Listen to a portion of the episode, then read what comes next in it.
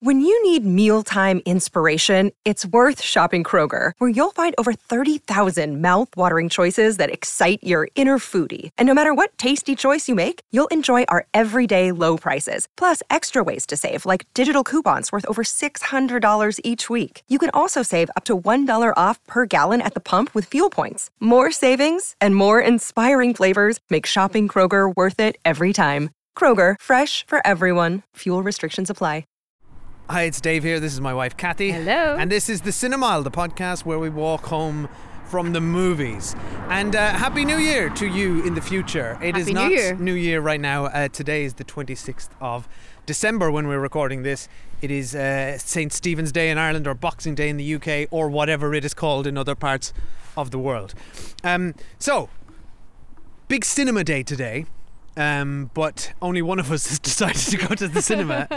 Uh, Cathy, tell them what you are going to see without me. I'm going to see Napoleon um, because some of you may remember, long term listeners, pre COVID, my dad used to come on the podcast a fair bit and he was our history correspondent. So as soon as I heard about Napoleon coming out, I said, Dad, you have to come on and watch it and talk about it. Uh, we're not able to go together, so what we're doing is we're going separately. He's already seen it. I'm seeing it today. Going to the cinema on my own on Boxing Day, a totally normal thing to do, and then to watch a to three-hour movie. And then when we go up to my dad's house for a couple of days, I'm going to record with him uh, his thoughts and his like his feelings about the movie and the history. And, Um, and I hear this is incredibly historically inaccurate, or at least that's what I, that's what the headlines I'm reading. And apparently Ridley Scott is out there just saying "f you" to everybody. I it's a movie. I'm he- to hell with you guys. I am unspoiled for this film because I don't know anything about Napoleon and I haven't seen any trailers. So to me, this will all be new, Well, whether please- it's accurate or not. Please ask your dad. I, I, I really want uh, to know the insides outs of this. Uh, apparently, the French are very unhappy. All of France Okay. has disregarded this movie. Uh, also, um, it stars Joaquin Phoenix, which seems unusual to me or odd. I, I, I see I don't see him as a Napoleon, but he's a very good actor. Uh, but just in a general sense, I'm thinking Ridley Scott, Gladiator, Joaquin Phoenix. Like I'm expecting this to be good. I don't mind that it's going to be long because it's like holidays and I'm off work. Um, and I'm going to an afternoon screening. Uh, yeah, I'm looking forward to it, and I can't wait to have my dad back on the podcast because it's been like years. Yes, I am. I'm looking forward to listening to this. I think much more than I would be if I, I'm, I'm. I'm not sad. I'm missing this at all. I've no interest in seeing this. Honestly, it just looks like a big old bore. I'm not really big into big epics. I do love Gladiator, and I think Ridley Scott can do a fantastic epic scene. But I, don't know. I just have zero interest in this. So I was good luck to checking um, the last time Dad came on, and I think it was. Remember when I went to see The Favourite without you? I think that Yeah, I need we to catch did. a- up on I think I did a dial in with Dad after that, where he gave us like the real history of that era. right. Um, so that was quite fun. Uh, so anyway, next time you hear, I will be back with my dad, and right now Dave is going to insert a trailer for Napoleon. Yeah, and I'm off to eat some some roses and leftovers. Bye. Rose is the chocolate, not the flower. Oh yeah. Bye. No doubt you've seen the chaos in the streets. We must make an example, or France will fall. What would you do if this assignment of defense was transferred to you?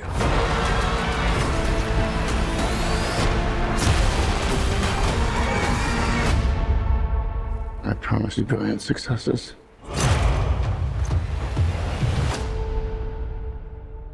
Everyone, everyone around is What is this costume you have on? This is my uniform. so. I led the French victory at Toulon. What is your name? Napoleon. Has the course of my life just changed? Napoleon. Right, I am back with my dad, Jimmy. Welcome back, Dad. Welcome, Cathy. Good to be here. Uh, it's been ages since we've had you on the podcast. Has been a while, all right, but this might be the right time.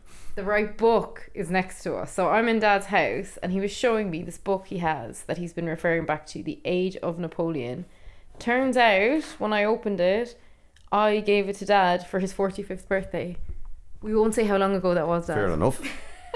This is amazing. He's got notes on the margin. He's the man for this podcast. So, Dad, uh, firstly, tell me A little footnote. It is 20 years ago, so please bear with me now. um, were you excited when you heard this movie was coming out? Yeah, I like the sound of it. Mhm. I like the sound of it because there's there's there's a there's a wonderful story to be told about this era, brutal and all as it was. It's a wonderful story, an Mhm. epic story. Yeah. And after seeing the film, which we've both now seen, sadly separately, what are your kind of overall impressions on the film before we get into spoilers on the historical inaccuracies? what how did you feel watching it? Mm. I thought the film was uh, the cinema scope, if that's the word. I thought was excellent. All the costumes and the settings and that. I thought the uh, the battle scenes. Not that I've ever been in a battle, but I think they did justice more or less to the brutality of war, which I was glad to see. Um, the I thought the music was lovely. Mhm, yeah, I thought the music was was a gem. Uh, I thought the acting was was good, and I thought the film for for what they covered was too long. Right, okay. And how did you feel about Joaquin Phoenix as Napoleon? I'd say he was good. It, it, it like his, I didn't notice any inadequacies in his portrayal of him. Um, I'd say he was good. And as far as I, I, I would know, I'd say he was good in it. And how did you feel about the the centering of the film around his relationship with Josephine and then like punctuated by battles, which I thought was an interesting way to frame because a biopic can be framed in a million ways, right? And this one, I guess the director chose to do it that way. How did you feel about that as a device? As a device, I think it worked, even though they, I think they overplayed the time between himself and Josephine. Uh, but it, it, it, it meant, therefore, the film was restricted. Mhm. It was restricted to that aspect of his life, Mhm. himself and Josephine, and his military uh, story to the to the extent that they cover the military story. One could have come at the life of Napoleon or the Napoleonic era. You could have come at it through half a dozen other angles. To give us an example, you could have come at it through, like, say, a country that was very significant for Poland. What did it mean for Poland? Or for the, the re emerging of Poland? As an example, you could have come at it through the lens of Poland. Mhm. Indeed, you could have come at it through the lens of Ireland. Mhm. There's so many ways you could have cover, come at it. Mhm. But uh, you could have come through it through the lens of Corsica, where he was from. But it didn't even attempt to touch any of them. Mhm. It just looked at it through the lens of himself and Josephine and the military affairs. Mhm. Which, that if that's what he chooses to do, good luck to him. Yeah. Uh, I find it interesting because like I'm very ignorant of the era, and in fact, when I started watching it, I realized I thought Napoleon had been about 200 years before he actually was. Like it's relatively recent, which I don't think I'd quite realize. There you go. Yeah, like quite how recent it was. Um, I obviously famously knew about him and Josephine in the letters that I was aware of, and then I was aware of Waterloo because of the ABBA song. And I have to say, I really didn't know anything else about him, despite apparently buying you this book a long time ago that I don't remember buying. Uh, so for me, it, it was really interesting. But I think what what I didn't feel, albeit there was dates flashing up on screen and I could tell a lot of time was passing, I never felt the passage of time because I think they cast an actor way too old. Like I think they should have started with someone who was young and then aged him up because effectively he kind of looks the same for the whole film. I got a bit confused as to where it was. In retrospect, in hindsight, I realized himself and only Josephine might have been only married for like fifteen years. So it, I don't think it felt long enough. I don't think it for me. It didn't feel like it was really his story. And then the, the stuff that I was really interested in, the kind of famous stuff about him being like a military strategist, I really felt like that in the very first battle we saw him in, where we saw him really thinking about what he was going to do. Mm-hmm. And so I felt like I saw his strategy there. But then as it went on, I failed to see what was what has been reported as his military brilliance, whether or not it's true. I didn't really see any of that, and I also failed to see his ambition. Like I never really understood as a character what why he was doing anything because the film is so punctuated by just these battle scenes and then the stuff with Josephine. But the stuff with Josephine, I loved. I I think she's brilliant, the actress who played her, and I um. I thought their scenes were very funny, and I think maybe intentionally funny. Like, how did you find the kind of marital scenes between them? But just if I could go back to a point you mentioned about it, like he didn't age, like the Napoleon, his his era as the top dog was very short. Mm-hmm. Um, From beginning to end of the movie was about forty years, was it? In battles. no, not at all. I See, I couldn't No, grasp not that. not at all. Not at all, Not at all. And again, I think that's a filmmaking issue because I, I couldn't figure out the passage. Yeah, but I think that the um the like his era might have lasted, I don't know, give or take ten or twelve years. But what about though? Not no so much his era, but his the very first like the when we open on the Marie Antoinette stuff and we end on him in Yeah, but that's, exile. that, that was you know that that era was only about that. Say from the time she was executed Mhm. to he came home between his tail between his legs from um, Russia. Um, it was only about 12, 12 or thirteen years or something like that. Oh, okay. Well, even then, I'm confused by the passage of time. Yeah. But, But, so you weren't looking at because it like it was a very short period. Like you were, you're not looking at a forty year span or, or anything like it. okay, so that's hilarious because that's what I thought I was watching, even as the film Yeah, was but, well, you could say that in a way that the film didn't, perhaps didn't illustrate how much was happening over such a short period. Yeah. Because like Europe turned, you know, the history of Europe turned between the French Revolution and Napoleon's time, Mhm. and uh, and then his kind of final defeat, and then it turned again. It turned defeat following his defeat. Mhm. So there was like there was epic, epic upheaval in uh, Europe. First in one direction, and then in another. Yeah, I feel like the film thought.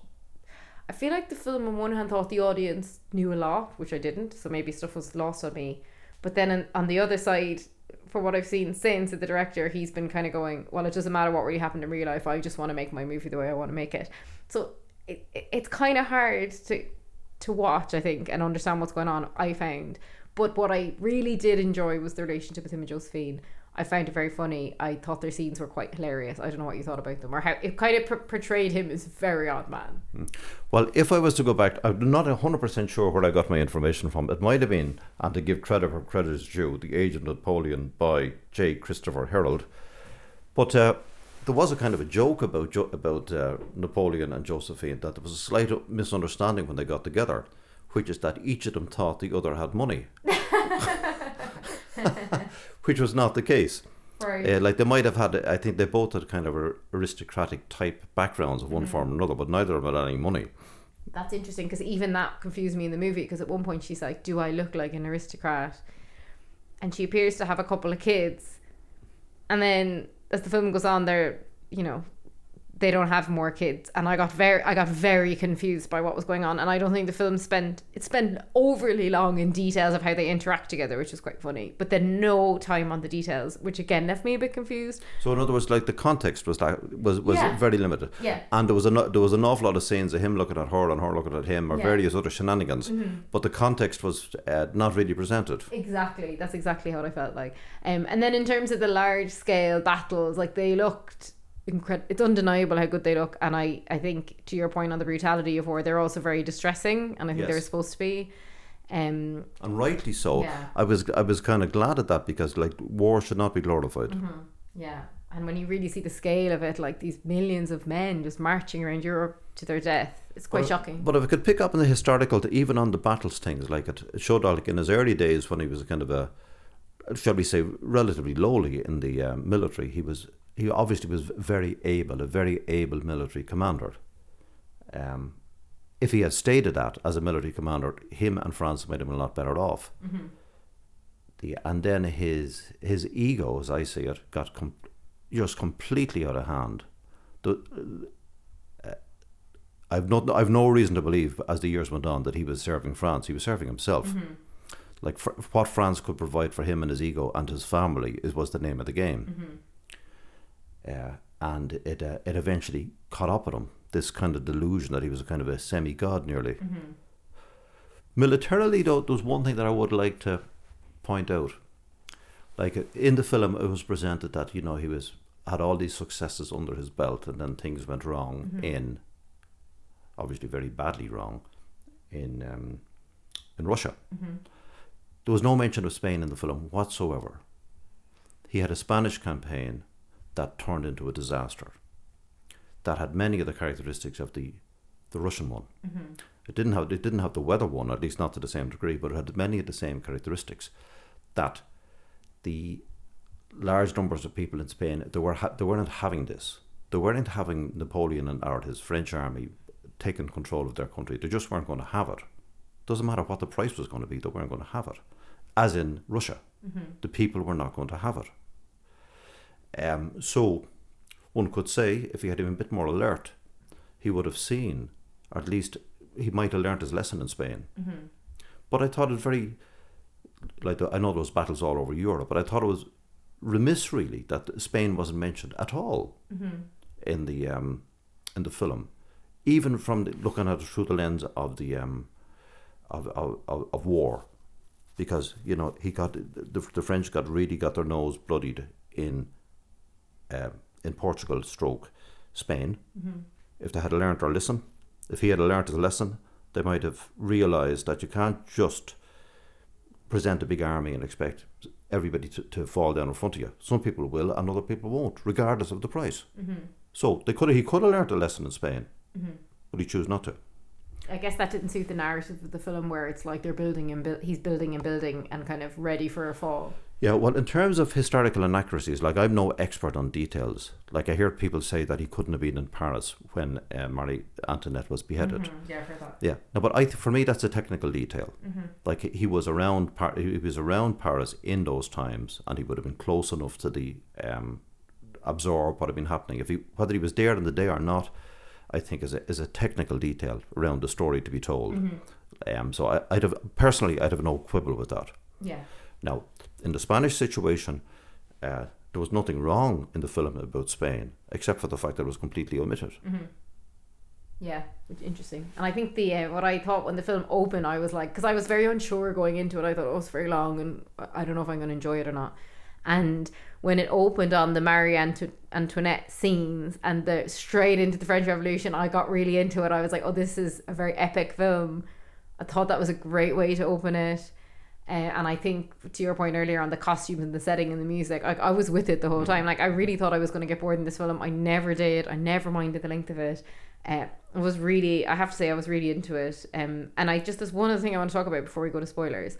So, how did you feel about the fact that in this film, everyone has a British accent or mildly European accent, and then Joaquin Phoenix has an American accent? How did you feel about it?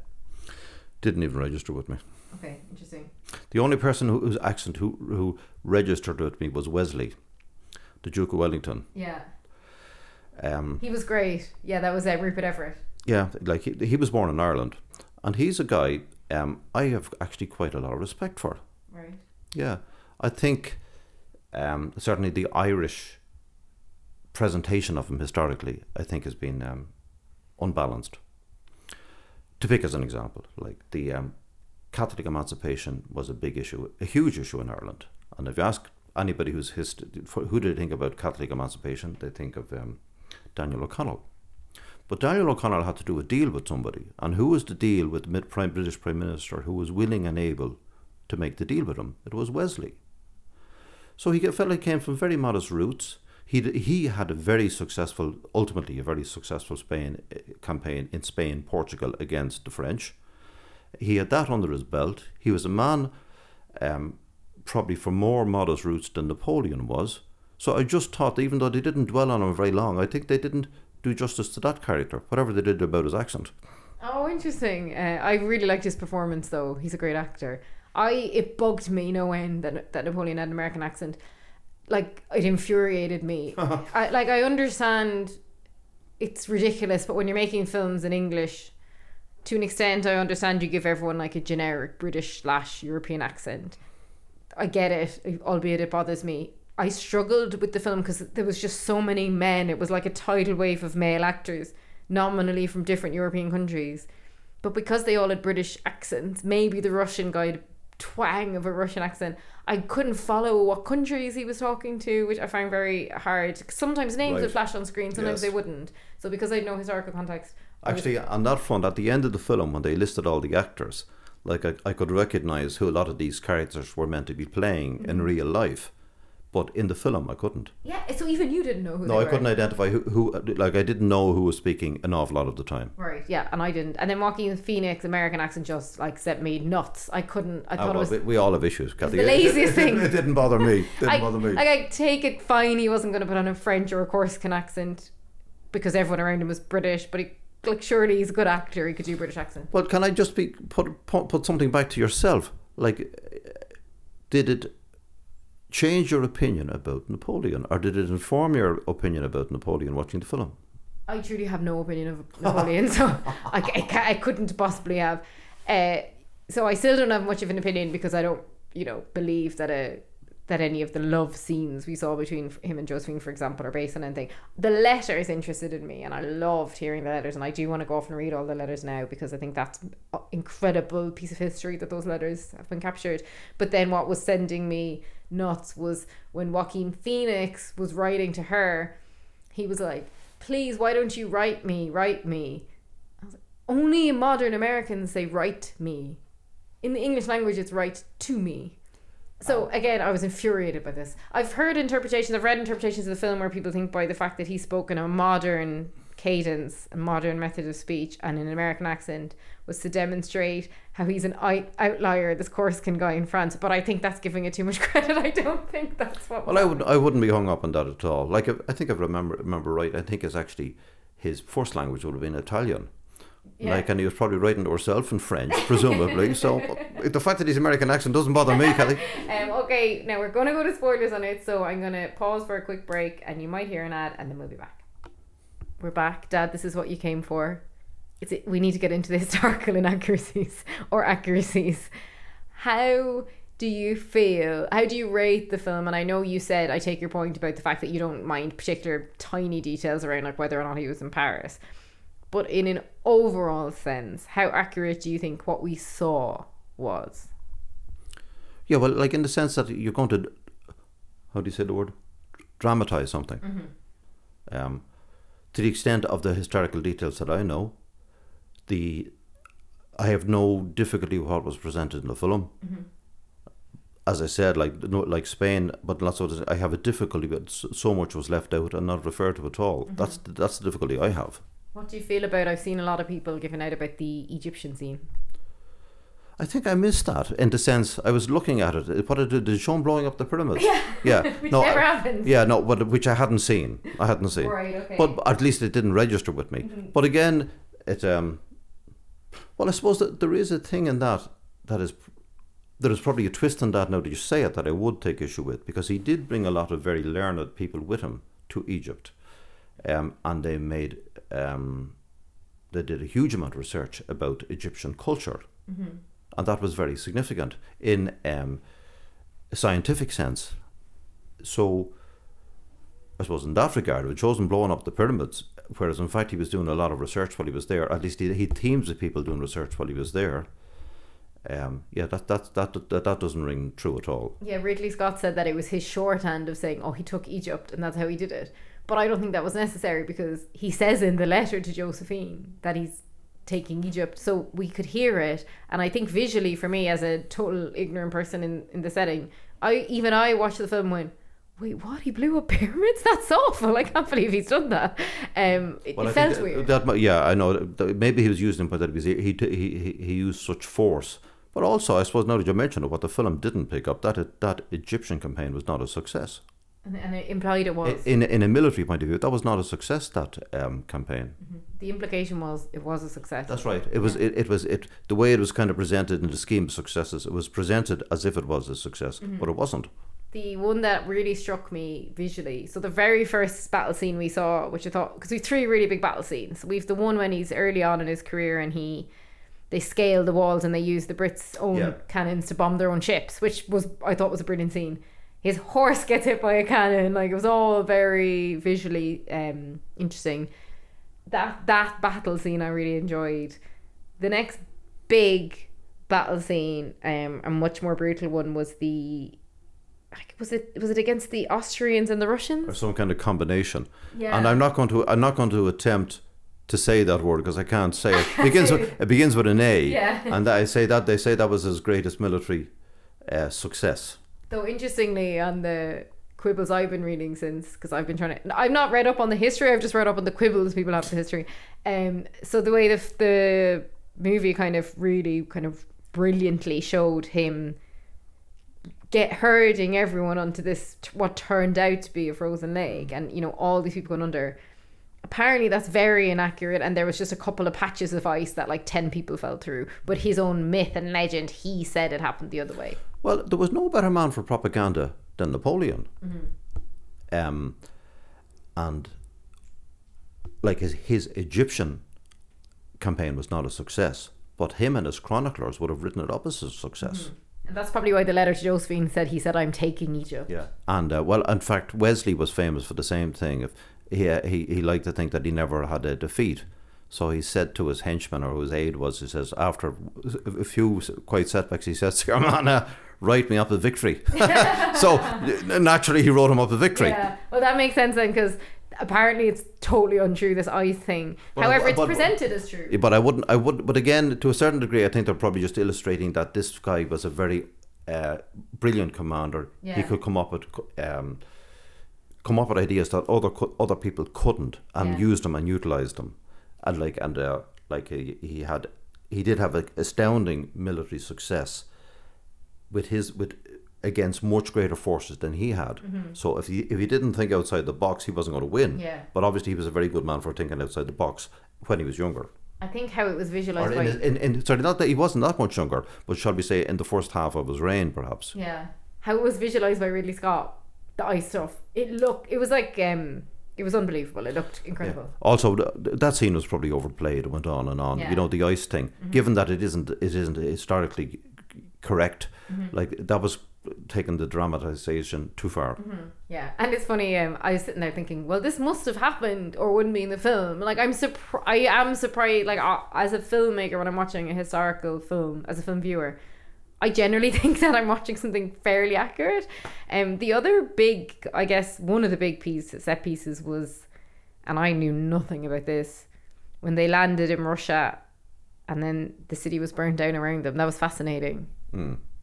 Well, that's correct. Yeah, I thought that was really fascinating. And then they say, "Let's keep going," and even his own kind of sergeant is like, "That's a terrible idea." And I think that's when the film shows that he's losing it because he just walks in anyway. Well, he di- he didn't keep going.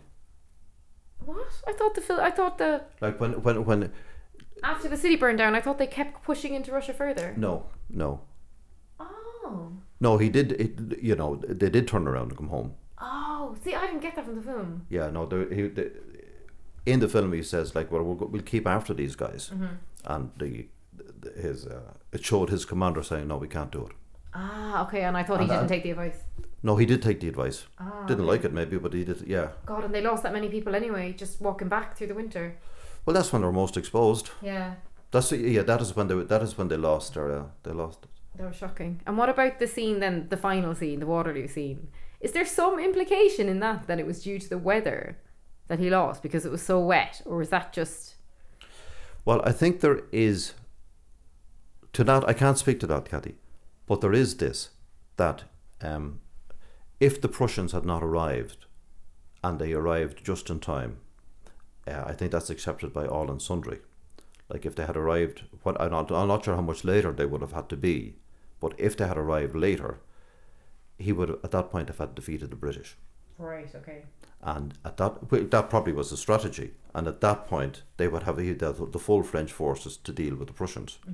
But the way it happened, and uh, whether it was for the weather reason or whatever reason, that he had to contend with both of them at the one time, and that sealed his fate. It was. I found I found that scene really distressing, and just all these young men lined up with guns, just killing each other. Like it's an awful thing to watch. Well, can I speak in a slightly broader sense? Yeah.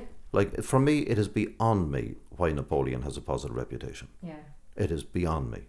Like he, even his, his own lifetime, and as somebody said, the um, like the children had grown, the children of the widows he'd left behind, hadn't even grown up before the, the reputation of the great Napoleon started to appear. Yeah. Like the number of corpses that he left behind because of his ego is beyond. I, I can't I, I can't say how many hundreds of thousands of people he left he left dead, and all the consequences for for for each and all of them. Um, and to you could say like in his and the film did not change my my kind of view or opinion on it. Like in his early days, he you should you can say that he served his country, and in his later days, he wreaked, he wreaked havoc on his country and the countries around him. Mm-hmm. Um, and we want, and the, in fairness, the film did give a few figures. That the film did give a few figures at the end about it, but that referred to these specific battles.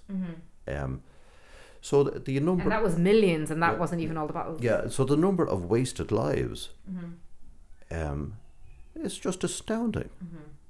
And uh, like the, the, the, the campaign, some of the wars that were fought in the early years, they were wars of kind of survival for France, the new France, you can say, and he played a role in that. But his traipsing into Russia was an ego trip, um, and his traipsing into Spain was an ego, an ego trip. And, and uh, you know, with hundreds of thousands of lives lost in, both- lost in both countries. Um, so I'm afraid what I can admire, uh, the man obviously had ability, the destruction that he brought in his own lifetime, and the legacy that he left afterwards. Uh, it's for me is kind of catastrophic disasters. Yeah. I feel like the film, I, I still don't quite know what the film was at because the film gave us all those numbers in the end, in the credits, which I found really impactful. But I don't, and in and, and those battle scenes, particularly Waterloo, like we saw a lot, a really horrific loss of life for everyone, um, and it was a really sad thing to watch.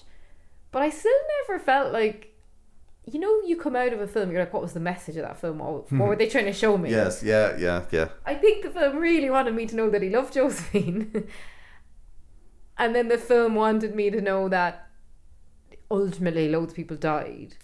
But, he But didn't- I don't know that the film had a yeah, view on Napoleon. Yeah, but he didn't love her enough not to dump her. Yeah, but it was for his it was for his fu- for his country because apparently everyone needed an heir of Napoleon.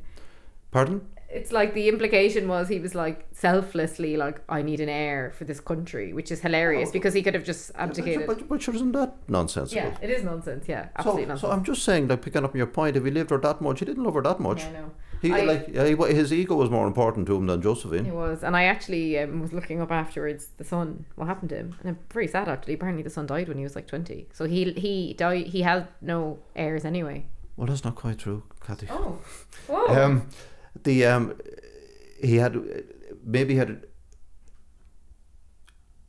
was it Legitimate, sorry, by the by the Yeah, date. No, but in the, he, he had uh, we we have Napoleon. A couple of generations, we have Napoleon the Third. Now, what was the relationship with Napoleon the First and Napoleon the Third? I think he was an uncle, was he? He could have been an uncle. Yeah, because Napoleon the Eighth is around now. Oh, good for him. He's like But- my age. Yeah, but yeah, but yeah, but Napoleon the Third, but the Third, he, he he became a powerful emperor as well. Right. Partly on the back of the name that he carried. Mm-hmm. Yeah, and he went off um, to leave France an awful lot. wo- He did some good, and he went off to leave France an awful lot worse after the end of his outing as an emperor. So I think that's one of the legacies that Napoleon the First left.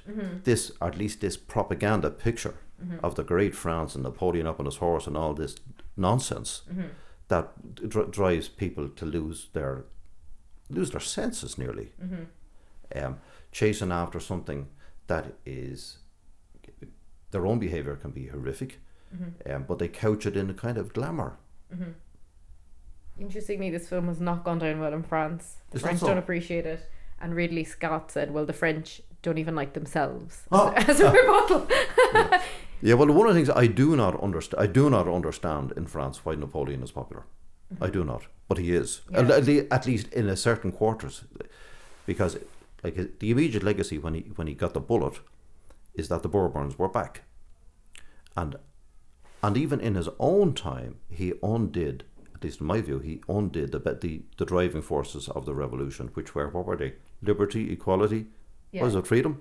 Um, by crowning himself. By the way, this is embarrassing, but I never even knew he became an emperor. so- Yeah, like so. Where's the equality gone with that? Yeah. But and even more, I mean, I, again, I'm sorry now the film didn't bring out this point.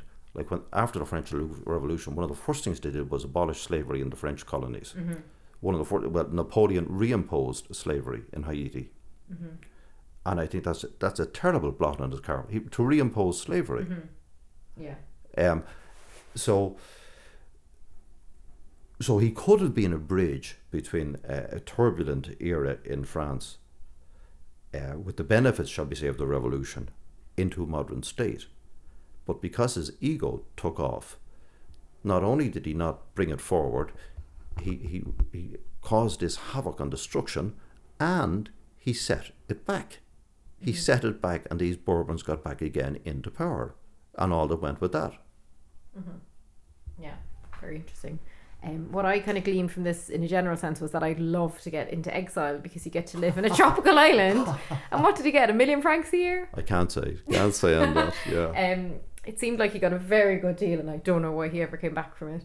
And he got a very good deal again. So two exiles ain't bad for um, what is a warmonger or war criminal. Anyway, Dad, thank you so much for coming back on the podcast. It's been too long. We need to look out for more historical movies next year for you to come talk about. The, the, okay, I'd be glad to. But one of the things, like you know, you know, even poor old Ireland, you know, they were singing songs in Ireland, you know, hoping that Napoleon or somebody belonging to him might show up Oh, really? to help out. Yeah, well, they can sing on. Oh no. Well, speaking of singing on, usually Dave and I end the episodes with uh, some music from the film, but we decided not to do that today because we have Dad here, who's our special guest, and has released a CD and has just released a song from it called La Noche Buena. Um, On YouTube. on YouTube. So I'm going to link to the song in the show notes. So please click on and um, check out his YouTube. He's also on Bandcamp. And um, tell us the name of your album, Dad. Time and Tide, Celtic Echoes. And tell us a bit about your album. Uh, first of all, I want to apologise in advance for any mistakes that I have made in this broadcast. And uh, I, I'm only a learner, and uh, so please advise me if I got anything wrong. He is not a Napoleonic expert, we do have to say, but he knows a lot about him. Yeah. A little bit about the album. Okay.